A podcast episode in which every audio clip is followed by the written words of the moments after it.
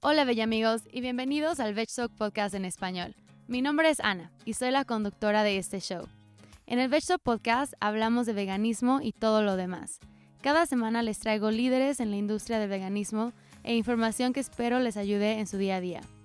Esta semana les traemos otra vez a Sinaí Morelos, una nutrióloga que lleva siendo vegana más de 15 años y que tiene más de 6 años de experiencia. Sinaí se dedica a atender pacientes que sean veganos o que estén interesados en el veganismo y especialmente aquellos que son deportistas, a niños y o mamás embarazadas, ya que Sinaí tiene no solo la educación como nutrióloga, sino la experiencia también como mamá. En este episodio hablamos sobre el embarazo, la lactancia y niños veganos, qué vitaminas y minerales son súper importantes y que no deben de faltar, y tips para asegurarse que tanto tú como futura mamá como tus niños lleven una nutrición saludable. Sé que este episodio no es para todos, pero espero que aún así les guste y que aprendan algo. Y si saben de alguien interesada, envíaselo por favor para que puedan escucharlo y aprender también. Ahora sí, los dejaré escuchar de esa conversación con Sinaí y hablamos al final. Estamos de regreso con Sinaí Morelos Hablamos con Sinaí hace un par de semanas en el episodio número 7 acerca de, de quién es ella. Es una nutrióloga que aquí vive en Cuernavaca, que es donde estamos el día de hoy. Eh, en ese episodio hablamos sobre las típicas preguntas y tabús de ser vegano y la nutrición, cómo suplementarse correctamente y además cubrimos un poco de la historia de, Sinaí. Pero hoy eh, vamos a hablar de algo un poco eh, controversial también en el mundo mm. del veganismo y no veganismo. Y creo que surgen muchas preguntas cuando una mujer se embaraza. Y he conocido a mujeres que dejan de ser veganas por el miedo de no estar bien nutridas, ¿no? Y a su bebé también. Entonces, hoy quería sentarme con Sinaí para que empezáramos a hablar sobre esas preguntas. ¿Cuál es la forma correcta de, de nutrirse y de suplementarse cuando uno está embarazada? Y cómo criar a hijos veganos súper saludables también. Así que bienvenida otra vez, Sinaí. Muchísimas gracias. Em, y sí, sin duda es como mencionas, ¿no?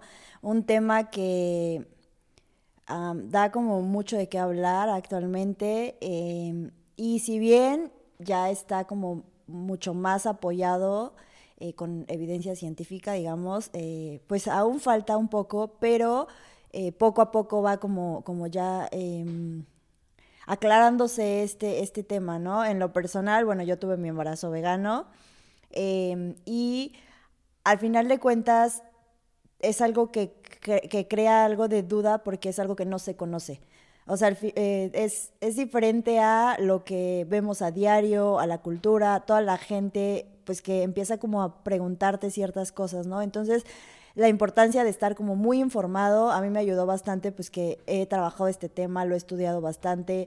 Em, tenía como toda la teoría, entonces fue como la ocasión perfecta para poner todo esto en práctica y eh, tuve un embarazo muy tranquilo, muy saludable, eh, excelente, lo compartí em, un poco en, en las redes em, y eso me ha permitido también poder como hablar obviamente con base en esta evidencia, pero también con base en, como te, como te decía la vez pasada, pues mucho con base en, experiencia personal, que creo que es muy importante. Claro, no solamente tener las bases del libro, que sabemos cómo es, pero aplicarlas y a lo mejor decir, creo que esto hubiera funcionado mejor o esto funcionó muy bien, eh, te recomiendo esto ahora que lo sentí y lo que también conozco, ¿no? lo que he estudiado. Pues entremos una vez, ¿no? Luego, luego al tema. Eh, ¿Cuáles son las cosas que generalmente en un embarazo no pueden faltar, como suplementos o tipos de alimentos? Hablando de embarazo general. En general. ok. Em, de manera general, pues debe de haber como esta parte de la alimentación lo más natural posible, eh, lo más saludable se incrementan muchísimo los requerimientos de ciertos nutrientes, como es el caso del hierro, el caso de las proteínas se incrementa un poco, no tanto como el hierro, el hierro sí es casi el 50%, eh, se incrementa el requerimiento de calcio y de otros nutrientes, ¿no? Hay varios nutrientes que son como, como importantes, entonces la, la importancia de tener como esta alimentación muy natural, mucho más natural, mm, limitar esta parte del consumo de grasas saturadas, eh, de colesterol extra o extra o excesivo.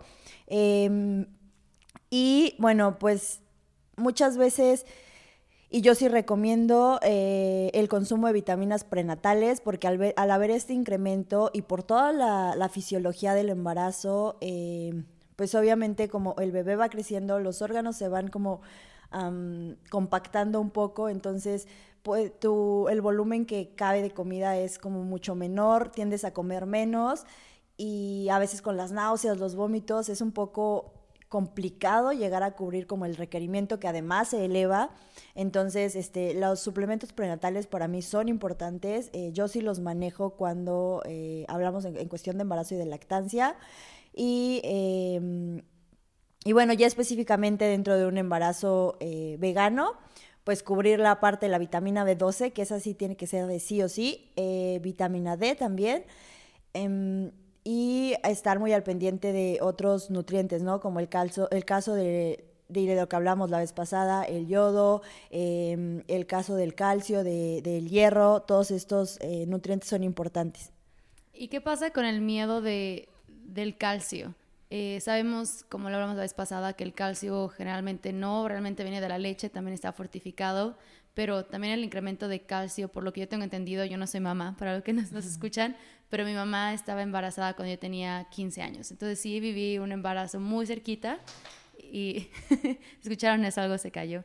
Eh, sí viví algo muy cerquita y que sí recuerdo algunas cosas, pero siempre que hablo con mi mamá acerca de ser vegana o acerca del estilo de vida que tengo, siempre se preocupa por el calcio. Eh, ¿Por qué es tan importante? Y repetimos otra vez cuáles son las fuentes de calcio en una alimentación basada en plantas. Bueno, eh, Primero, el calcio es un mineral que incluso en embarazos omnívoros te suplementan en em, el tercer trimestre. Entonces, eh, podemos, hay, hay, estrategias para cubrirlo, pero sí es importante que se valore también y, ser como muy... Eh, muy consciente de la dieta que llevamos eh, para, para, saber si estamos cubriendo realmente este requerimiento que muchas veces, y, y, te repito, en la mayoría de los embarazos no se logra por porque se incrementa realmente el requerimiento. Entonces, pues sí incluir las fuentes que habíamos mencionado, vegetales de hojas verdes que sean bajos en oxalatos, eh, alimentos eh, vegetales crucíferos como el brócoli, eh, semillas de sésamo, los derivados, almendras, leguminosas. Es importante, también encontramos, ya sabes, en leches vegetales, en tofu, sí la recomendación como en una dieta basada en plantas es entre 6 a 8 porciones, pero como, eh, bueno, uno como la, mujer embarazada pues debe de, de ser es muy consciente de si en realidad los está consumiendo o no, platicarlo con su nutriólogo, con su ginecólogo, para ver la posibilidad de, en el caso de que sea necesario suplementar, para evitar, eh, simplemente los suplementos en, en el embarazo se dan para evitar cualquier deficiencia, o sea, más como prevención. Entonces, sí es importante, eh, pero sí es como súper importante que la parte de la suplementación sea más personalizada. Ok, sino no que vayan a comprar cosas a la farmacia y suplementarse solitas, ¿no? Siempre hablando con un profesional y ginecólogo y nutriólogo juntos es muy importante. Eh, ¿Qué pasa con la proteína? Porque también es una de las preguntas que me preguntaba mi mamá mucho. ¿Qué pasa con la proteína? Sé que la puedes tener de las leguminosas, eh, pero ¿cuál es como lo, que tú dirías o lo que, tú le dirías a alguien que está, eh, se acaba de embarazar y está preocupada por que cubre todos los aminoácidos otra vez para, para el bebé. Ok, bueno, en el caso de la proteína, eh, bien lo habíamos platicado que es como muy factible formar estas proteínas completas, ¿no? El, digamos que el punto clave o, el factor a considerar en el embarazo es justo lo que te, te, comento, que los órganos como que se compactan y por lo tanto el volumen de comida que podemos permitir cada, cada vez es como menor porque o, o, tolerar es menor, entonces las comidas se recomiendan pues que sean más pequeñas y más frecuentes. También porque tomando en cuenta que una dieta vegetal es alta en fibra, pues obviamente esto hace que la que te sientas satisfecha mucho más rápido y por lo tanto, eh, pues si el volumen de comida de por sí debe de ser menor, pues con fibra es menos, ¿no? Aún. Entonces es importante estas estrategias de consumir algunos cereales refinados, es decir, arroz blanco, pasta eh, que no sea integral, por cereales refinados hay que aclarar, me refiero a estos, ¿no? No, no como procesados, sino más bien que no sean integrales, las versiones que no son integrales, porque esto nos va a permitir que podamos consumir un poquito mayor cantidad de comida, eh, porque finalmente... Eh, en el embarazo también se trata mucho de cubrir la necesidad energética. Las necesidades energéticas se incrementan finalmente porque estamos creando a otro ser vivo, ¿no? Por lo tanto, esta, esta, este incremento de calorías en el primer, primer trimestre no se da. El primer trimestre básicamente son las mismas calorías que utilizamos porque el, el feto es muy pequeñito todavía y si bien sí se utiliza energía, todavía no es demasiado. La, a partir del segundo trimestre se incrementan las calorías, en el tercer trimestre se incrementan aún más y en la lactancia también están incrementadas por la producción de leche, ¿no? Entonces, eh, aquí hay muchas estrategias que hay que tomar cuando una mujer está embarazada. Primero es que dentro de estas pequeñas comidas pequeñas y frecuentes, pues sí hay que hacer varias comidas. Digo, hay que trabajar, te digo, de la mano de un nutriólogo. En el caso de las embarazadas, por ejemplo, a mí me gusta mucho trabajar con porciones, no con menús tal cual. Obviamente los menús sean como ideas, pero con porciones, para, porque al final de cuentas el primer trimestre pues es digamos los mismos requerimientos, entonces pueden trabajar ellas con las porciones sin necesidad de estar yendo cada mes a cambiar el plan. Eh, y tomar esta estrategia de ver de qué manera, cuántas comidas de manera individual te permite eh, consumirlas al día y además de qué manera incluir los vegetales necesarios, de qué manera incluir la cantidad de leguminosas necesarias. Si no están tolerando todas las leguminosas, si les están haciendo como sentir tal vez inflamación o sentir como pesadez, entonces buscar otras estrategias, eh, tal vez eh, consumirlas sin cáscara, que tal vez es más trabajo, pero también nos ayuda los cereales, te digo, refinados y ver de qué manera acomodarlos a lo largo del día para que cumplamos con el requerimiento de proteína, pero también el requerimiento de energía que es importante, ¿no? ¿Y qué pasa con el hierro? ¿Cómo también podemos eh, incrementar la, pues, cómo consumimos el hierro y si es necesario suplementarlo? Porque como nos comentabas, eh, necesitas al menos el 50% más de lo que normalmente necesitarías. Eh, por ejemplo, yo en, el caso del hierro, em, esa fue como una de mis dudas, dado que, pues como bien sabemos, el hierro de origen vegetal se absorbe un poquito menos, ¿no? Entonces, yo opté por eh, la estrategia que yo tomé fue incluir un alimento rico en hierro en cada una de las comidas que hacía y eso me permitió mantener el nivel de hierro en mi sangre adecuado durante todo el embarazo.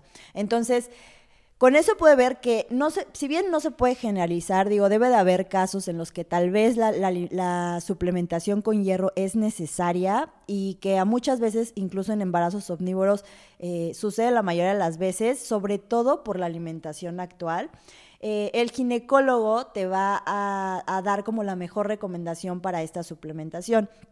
Eh, a mí me gusta mucho en el embarazo trabajar a la par con el ginecólogo porque finalmente ellos son los que conocen totalmente el embarazo, ¿no? Totalmente la fisiología y si bien nosotros como nutriólogos conocemos el requerimiento energético, muchas veces es necesario eh, suplementar en ciertos, en ciertos casos específicos, ¿no? O en ciertos momentos. O tal vez, eh, o tal vez mm, si, si incluyes la cantidad adecuada de alimentos o tratas de hacerlo, pero no puedes comer tanto porque no te lo permite bien eh, la fisiología, las náuseas, el vómito, cualquiera de estos casos, entonces por eso es tan importante trabajar con, con el ginecólogo. De la, de la parte nutricional, te digo, tratar de incluir al menos un alimento que sea rico en hierro en cada una de las comidas que hagas y digo al menos porque de preferencia pues incluir más, ¿no? Y esto nos va a asegurar que estemos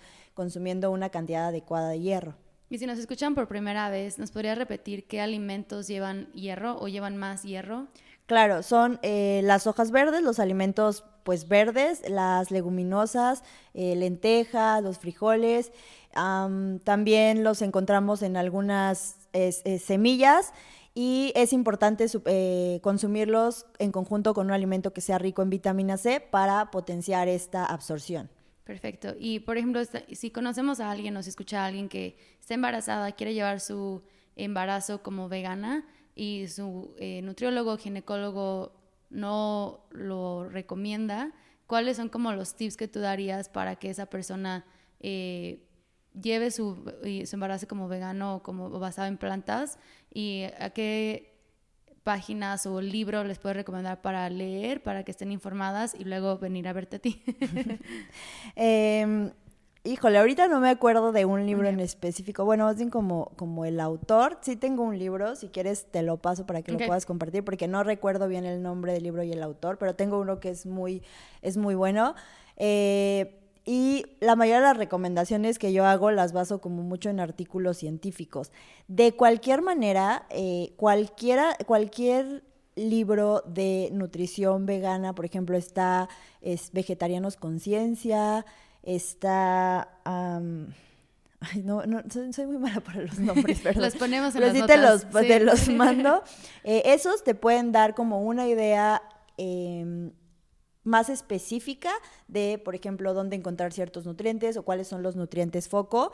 Eh, y ya de ahí, pues obviamente, recordar siempre que eh, hay que poner mucha atención en el hierro. La vitamina B12 es, es este, esencial, siempre tenemos que suplementarla. En la cuestión del embarazo, por ejemplo, la recomendación llega a cambiar un poco. Em, en algunos estudios sí se da la misma recomendación de semanal, pero la que a mí me ha hecho más sentido es 50 microgramos diarios, pero tomado, divididos en dos tomas, la mitad de la pastilla en la mañana, la mitad de la pastilla en la noche. Esto para asegurar que se está absorbiendo de manera adecuada, dado que les digo, los requerimientos son un poquito más elevados. No son tan elevados como en el caso del hierro, pero sí son un poco más elevados. Entonces, para asegurar la absorción, a mí me gusta manejar esta recomendación. Em, en el caso, por ejemplo, de la vitamina D, a veces también es necesario suplementarla. Hay que...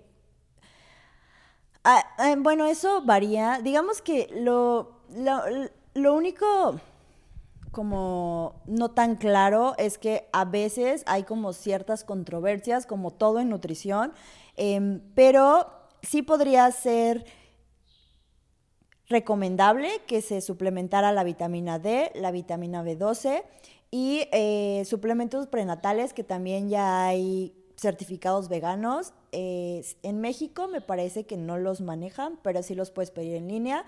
Em, son los que más utilizo yo, son los de la marca Diva, me parece se, se, pronuncia.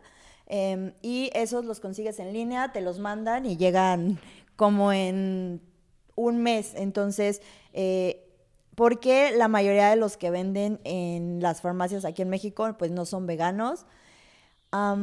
y bueno, la cuestión del omega 3, por ejemplo, también es importante. El omega 3 no es necesario que se suplemente tal cual, pero sí hay que, el, requerimiento incrementa. Entonces, si antes tú cubrías tu requerimiento con una cucharada de linaza molida, se, recomienda que se incremente a dos cucharadas de linaza. En el caso del embarazo, se recomienda también que, em, que mejor se cubra a manera de aceite. ¿Por qué? Porque la linaza molida al final de cuentas también aporta fibra. Entonces, a manera de aceite no nos aporta fibra, nos aporta calorías y también nos aporta los precursores de omega 3. Entonces, el aceite de linaza es el que más se recomienda, tanto en embarazo como en lactancia y en niños. ¿Y cómo se puede tomar el aceite de linaza? Eh, se debe de tomar crudo. Entonces, eh, se puede tomar, por ejemplo, se puede eh, como usar para alinear ensaladas. Si de plano no te gusta el sabor como en ensaladas, pues tomártelo así como la cucharada que realmente em, es un sabor fuerte, pero tampoco es como tan fuerte, sí es tolerable. Ok. Nunca lo he probado y no sabía que existía tampoco, así que voy a estarlo mm. checando. ¿Qué pasa en la lactancia? ¿Cuáles son los requerimientos que cambian y, y cuáles tienen que seguirse suplementándose o seguir poniendo atención como el hierro de estar comiendo en cada una porción en cada comida?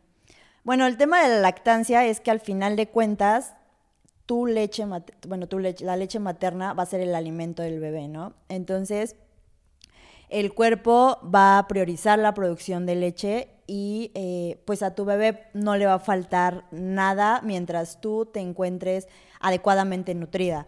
Entonces yo en la lactancia recomiendo que se sigan tomando estos suplementos prenatales para asegurar que se está llegando a estos requerimientos. Em, y que la alimentación también debe de ser como personalizada porque al final de cuentas hay un incremento de calorías, pero eh, pues obviamente el requerimiento es individual, ¿no? Estas se agregan aproximadamente entre 200 a 600 calorías, dependiendo ya la etapa de la lactancia, pero no como metabolismo base o como calorías base del metabolismo basal, pues no tenemos las mismas todas las mujeres, ¿no? Entonces ahí es donde va difiriendo y por eso es importante que sea tan personalizado. Las recomendaciones generales, pues es que la alimentación sea alta en verduras, alta en frutas, eh, que tratemos de incluir eh, todos los grupos de alimentos. Las, las grasas nos van a ayudar mucho a llegar a estos requerimientos porque la mayoría de veces la lactancia se debe de consumir. Y digo la mayoría de veces porque, como te digo, es muy individual, pero son más de 2.000 calorías. Entonces, ya 2.000 calorías en una alimentación vegetal son bastantes alimentos. Es, es una cantidad bastante, sí, amplia de alimentos. Entonces, eh, los aceites y las grasas nos ayudan mucho a llegar a este requerimiento. Eh, y se recomienda que, por ejemplo, estas fuentes de grasa que nos van a ayudar a dar más densidad calórica, pues provengan de alimentos que nos van a permitir cubrir ciertos requerimientos, como es el caso del aceite de linaza, que nos va a permitir cubrir esta, los precursores del omega 3, el, aguacate o las nueces y las semillas, que también nos aportan proteína, pero también nos aportan estas eh, conocidas como grasas buenas, ¿no? Eh, y pues obviamente las leguminosas, las leguminosas ahí hay que checar si no producen algún malestar en el bebé, eh, y también la cantidad igual y no se recomienda que sea tan elevada para que, pues no, precisamente eso, ¿no? Para que no vaya a, causar algún malestar. No a todos los bebés les causa malestar, pero sí puede llegar a causar en algunos. Entonces hay que ir checando. En la lactancia también es mucho de checar esta parte de qué alimentos estás consumiendo y ser muy consciente, muy observador de cómo está reaccionando tu bebé, porque como es el único alimento que tienen, pues obviamente ah, algo de lo que si, si tiene algún malestar, probablemente algo de lo que estás consumiendo le está cayendo mal. Hay algunos, algunos casos en los que, por ejemplo, han llegado conmigo y, sus médicos o pediatras eh, les han recomendado como evitar el gluten y todo esto, pero no siempre esa es la solución. Puede ser como la solución fácil, pero más bien hay que ver si es algún alimento en específico y tratar de no limitar tanto los alimentos, ¿no? Obviamente sí se limitan estos que son irritantes, eh, chile, eh, muchas veces chocolate en exceso, el café, para no irritar precisamente al bebé, que su estómago todavía es eh, muy sensible, pero, pero pues no, tratar de no limitar la mayor cantidad de alimentos. O sea, no empezar dietas en la lactancia de no comer pan o no comer eh, granos o estas como dietas que eliminan un cierto grupo de alimentos, ¿no? Sí, eso es importante. Tener una variedad. Eh, ¿Qué pasa ya que el bebé deja, después de los seis meses, por lo que mis amigas que tienen bebés me han contado, eh, ya se le puede empezar a dar un poco de, de, comida al bebé, que a lo mejor vienen purés y estas cosas? ¿Qué es lo que tú recomiendas para que el bebé sea lo más saludable posible al momento en que ya puede estar comiendo algún alimento sólido o pureza o en, alguna forma y en qué momento generalmente es cuando se le empieza a dar carne al bebé y qué prefieres o qué tips le darías a, alguien que está en esta situación que dice yo no quiero darle esto y esto podría que ayudar al bebé a crecer eh, mejor y saludable como, como vegano. Claro, eh, bueno, primero, después de que una vez que se inicia con la alimentación complementaria, pues ya se recomienda comenzar con el suplemento vitamina B12 en los bebés. Que las cantidades, como te decía la vez pasada, son específicas dependiendo eh, cómo se separan por segmentos de edad. Entonces, bueno, ahí hay que ser como específicos, ¿no? Pero el suplemento de B12 es, es recomendable que se inicie. si bien sigue, continúa con la lactancia materna, los primeros meses la alimentación solo es como tal, eso, como dice, complementaria, o sea, el alimento principal sigue siendo la, lactancia materna eh, y por lo tanto la mamá tiene que continuar suplementándose. Em, después de esto, la recomendación ha cambiado mucho. Anteriormente se recomendaba que primero se iniciara con verduras, luego con frutas, luego eh, y así varios todos los grupos, ¿no? Pero como por grupos. Actualmente la recomendación ya eh, te dice que le puedes dar como cualquier grupo de alimento para que sea como un poco más variado desde el principio su alimentación. Entonces, eh, sí se recomienda que se se mm, aplica la regla de los tres días al menos, que es tres días darle un alimento para observarlo, ver cómo le cae, si no presenta alguna reacción alérgica, si no le cae pesado, etc. Em, pero, por ejemplo, inicias día uno, dos y tres, con lo que decías iniciar, ¿no? ya sea fruta, ya sea verdura, ya sea eh, lo que sea. Por ejemplo, yo inicié con maya con aguacate, fue el primer alimento que le di, ¿no? Entonces, hay diferentes estilos de alimentación complementaria. Está la parte esta de las papillas o está ese estilo que se llama Baby Led Winning, que es como un poco más libre, que es el que yo recomiendo más Obviamente eso es como decisión de los papás, sin embargo, este es el que yo recomiendo porque permite a los niños que tengan una mejor relación con la comida, que conozcan desde la parte de la textura, eh, sabores, olores, y no simplemente que tú como, como adulto le pongas la cuchara en la boca y ahí pues ya se pierde como toda esta parte, ¿no? De, de, explorar o experimentar con la comida. Y muchas veces como papás caemos en el error de que, ay, no quiere comer, sí, cómete otra, cómete otra. Y entonces ahí empezamos a, fomentar en el niño esta relación como aversiva hacia la comida, de que pues ya es que ya no quiero y me, obligas a comer, ¿no? Eh, entonces, bueno, en el caso de, en cualquiera de los casos, en el caso de que le des papillas o le des este, el alimento en trozo, inicias pues con el alimento que, quieras iniciar, ya sea fruta, ya sea verdura, ya sea grasa, ya sea alguna leguminosa. Generalmente pues se recomienda fruta o verdura porque son como más suavecitas. Em, y le das por tú los, tres, los primeros tres días, eh, no sé, brócoli. Y luego ya pasan tres días y de ahí ya puedes incorporar otro alimento, ¿no? Pon tú tal vez zanahoria. Entonces ya le das zanahoria y luego en la comida o en la segunda comida le das zanahoria y brócoli y así vas incorporando los alimentos. Yo recomiendo que se incorpore uno de cada grupo para que así a los nueve días tú ya puedas dar una comida más completa. O sea, ya le puedas dar tal vez algo de frijoles, ya le puedas dar tal vez brócoli y algo de fruta. Tal vez no en la misma comida, pero durante el día y ya va siendo como más completo. La recomendación es que ya, bueno, esto pues van a ser como los primeros meses, ¿no?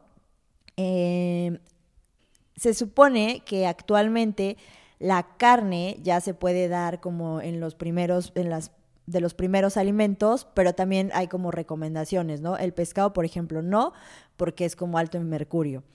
Entonces, este, las carnes rojas, pues de preferencia tampoco. Entonces, pues lo, ideal, por ejemplo, y en los niños veganos, les pueden dar desde el principio las leguminosas. Eh, muchas veces se recomienda, por ejemplo, en los niños, como quitarles la cáscara para esta parte de la fibra y también para que sea como menos pesados para ellos digerirlos cuando van comenzando a, alimentarse, ¿no? Entonces, eh, pues, pues sí, ya sería como que desde los, las primeras semanas él, ya, él o ella ya puedan probar todos los grupos de alimentos eh, y también ya que van creciendo un poco más, pues ya se recomienda que sus comidas fuertes ya incluyan un alimento de cada grupo, pero ya en todas las comidas. También en los niños se recomienda que se limite la ingesta de fibra porque el estómago es muy pequeñito y mientras más fibra, pues va a haber más saciedad, por lo tanto, eh, le puedes dar tu, verdura, tu leguminosa y tal vez arroz blanco o tal vez la pasta eh, versión regular. Entonces esto va a ayudar mucho pues a que el niño pueda consumir un poquito mayor cantidad de alimentos y llegue también a cubrir estas calorías que necesita.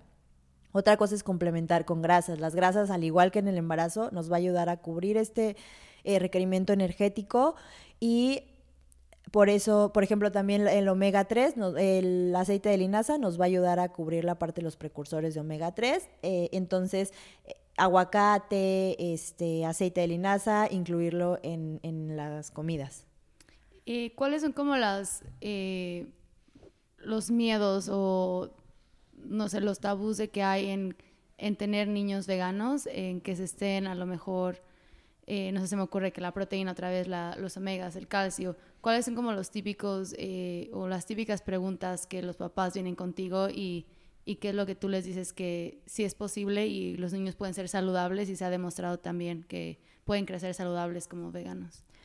Pues hay varios miedos, ¿no? Uno de ellos es que hay estas noticias amarillistas en el que, en el que, por ejemplo, dicen muere niño vegano por ser alimentado con leche de quinoa, creo, ¿no? Entonces tú te vas a la noticia y resulta pues que el niño fue alimentado sí con leche de quinoa, pero solo con leche de quinoa, o sea, ni leche materna, era el único alimento. Y esto no se recomienda jamás porque no cuenta con todos los nutrientes que necesita un niño para su crecimiento, ¿no? Entonces, eh, desde ahí se siembra como el miedo en los papás en decir, oye, pues entonces una alimentación vegana es, es deficiente pero es porque no hay conocimiento más allá de eh, solo como el, la noticia esta sensación, bueno, el encabezado, ¿no? Así como muy apantallante. Eh, y muchas veces, pues lo mismo que te digo, la parte de la cultura, o sea, como culturalmente pues estamos habituados a consumir alimentos de origen animal, entonces creemos que eso es lo adecuado o es el único camino o es lo único que nos va a, mantener saludables. Sin embargo, con ese tipo de alimentación actualmente vemos a niños con obesidad, niños con diabetes, niños con hipertensión, con problemas que antes eran solo de adultos. Entonces, ¿esto qué nos está diciendo? Pues que hay algo, o sea, algo estamos haciendo mal. Eh, y, una parte importante de esto, pues, es la alimentación, ¿no? Entonces, un niño vegano va a ser, que, que la alimentación esté bien llevada, obviamente, va a ser muy saludable porque va a estar obteniendo todos los nutrientes que necesitan. Pero sí la importancia, y la recalco, de asesorarse con un profesional que sepa el tema. ¿Y cuáles serían, eh, además de la B12, qué otras vitaminas o minerales se deben de suplementar cuando un niño está en crecimiento? Em, bueno, pues también depende como mucho de la parte del pediatra, de la parte del apetito del niño, eh, de donde viva, ¿no? Porque muchas veces, por ejemplo, en, lugares donde no hay sol, la vitamina D se debe de suplementar sí o sí. Donde hay sol, pues depende de las actividades del niño, si, si pueda tomarlo eh, en cantidad suficiente, etcétera. Eh, el yodo, por ejemplo, muchas mamás, antes del año no se recomienda que se consuma sal, pero después del año, como ya lo incorporamos a la dieta familiar, eh, nuestros platillos son cocinados con sal y la recomendación es que sea la sal yodada, que te decía que está fortificada, y entonces a los niños también darle de estos platillos que nosotros estamos preparando para toda la familia para que no vaya a tener alguna deficiencia de yodo. Eh, antes del año tampoco se recomiendan las, ah, hojas verdes, eh, espinacas, acelgas, entonces se pueden mejor utilizar vegetales verdes como el brócoli.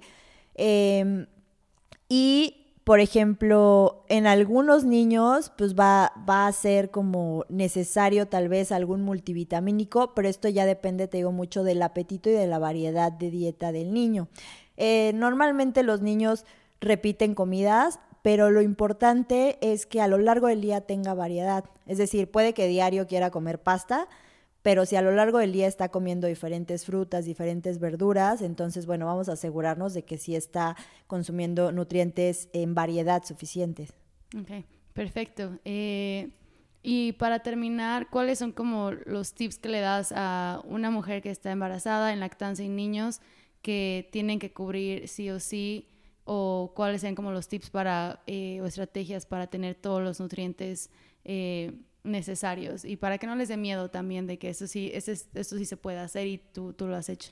Ok, bueno, em, básicamente es que incluyan cantidad suficiente de leguminosas, eh, al menos, al menos tres porciones, si se puede más, en, en, mujeres embarazadas, sobre todo en niños, pues no es necesario más, pero en mujeres embarazadas, si pueden un poco más, eso les va a ayudar a que estén asegurando eh, una gran cantidad de aporte o el, aporte de proteínas. Luego, eh, la parte de la fibra. En cualquiera de las tres etapas, eh, la reducción de la ingesta de fibra va a ser importante, sobre todo la proveniente, que es la que sí podemos controlar un poco de los cereales. Eh, incluir como las versiones regulares en lugar de las integrales y no preocuparnos porque sí son alimentos saludables, o sea, simplemente no contienen fibra, pero contienen muchos otros nutrientes que nos van a aportar beneficios a la salud, ¿no? Eh, disminuir el, alimento, eh, los, el consumo de alimentos procesados, eso también es súper importante porque en, el embarazo pues también hay que cuidar esta parte del exceso de, sodio, ¿no? Es lo que hablaba, o sea, sí podemos consumir esta sal fortificada, pero mientras nuestra alimentación sea natural y no estemos consumiendo procesados que nos van a llevar a un exceso de sodio y en tanto en niños, pero en el embarazo pueden traer este consecuencias a la salud adversas. Eh, Vitamina B12, la suplementación en todas las etapas es obligatoria. Si bien se puede cubrir con alimentos fortificados, em, pues no es tan viable a veces por el, por el tema del costo. Eh, generalmente los alimentos que encontramos, al menos aquí en México, eh, son las leches vegetales, que son las fortificadas y necesitas de dos a tres vasos diarios para cubrir este aporte. Entonces, realmente sale como un poco más caro al final de cuentas que comprar un suplemento semanal o un suplemento que te puedas tomar diario. Eh, los multivitamínicos prenatales también pueden ser de, gran ayuda, sobre todo en estas etapas que tal vez no podemos comer las cantidades suficientes eh, o la variedad suficiente y tenemos que dar prioridad a cubrir la energía para que todo salga eh, adecuado, el, desenlace en el embarazo sobre todo. Pues la parte del yodo que ya les comentaba, que es el, consumo de, la sal fortificada, la, tomar el sol para la síntesis de la vitamina D y pues la alimentación que sea lo más variada posible en colores, en frutas, en verduras, eh, lo más variada posible en leguminosas, cereales y grasas, con proteínas, semillas, nueces, derivados y sin proteínas, pues aceite de linaza principalmente em, y aguacate. Perfecto. Wow, muchísimos tips y espero que les sirva y otra vez que esto es posible y que no tengan miedo. Eh, si necesitan hablar con Sinaí, ¿dónde te pueden encontrar? Bueno, me pueden encontrar en Instagram, estoy como Sinaí Morelos y de hecho ahí tengo varios eh, tips sobre embarazo, sobre niños y estoy continuamente subiendo información. Em, o igual en Facebook estoy como Sinaí Morelos y ahí tengo también información. Aunque ahorita estoy como más activa en Instagram y es donde pueden encontrar mayor cantidad, incluso en historias o en videos que subo. ¿Y para consultas? Eh, mi correo gmail.com Perfecto. Otra vez, muchísimas gracias, Sinaí. Si quieren escuchar el primer episodio que hicimos con Sinaí fue el episodio número 7 y pronto estarán escuchando ahora la versión, pero para atletas y para deportistas, por si tienen amigos o están en la, en, en la parte ahorita de hacer mucho ejercicio y tienen la duda de que si se puede o no se puede ser vegano eh, corriendo triatlón o haciendo triatlones, no solo corriendo el triatlón, sino todo el triatlón o cargando pesas, crossfit, etcétera. Muchas gracias otra vez, Sinaí. No, gracias a ti por invitarme. Espero que este episodio te haya servido y hayas aprendido algo. Muchas gracias por escucharnos hasta el final y por todo el apoyo. Si el episodio te gustó o te pareció interesante, te invito a que nos dejes lo que piensas en iTunes y nos des 5 estrellitas. Acuérdate de seguirnos en iTunes o en Spotify o en el app en la que nos estés escuchando. Si nos compartes en las redes sociales, acuérdate de taguearnos para que te podamos ver y compartir. Nos ayuda muchísimo a llegar a más personas. Acuérdate que puedes encontrar a Sinaí como Sinaí Morelos en Facebook, Instagram y en su página de internet. Y a nosotros como VegTalk para la página de inglés y VegTalk Español para la parte de español. Y como siempre, si tienes alguna duda o sugerencia, mándame un mensaje por Instagram, ya sea a la cuenta del podcast o a mi cuenta personal. A mí me encuentras como Ana Alarcón. La próxima semana podrás escuchar de la chef Natalia Delgado. Seguro que ya la conoces por Imagen TV. Nos escuchamos la próxima semana. Hasta luego.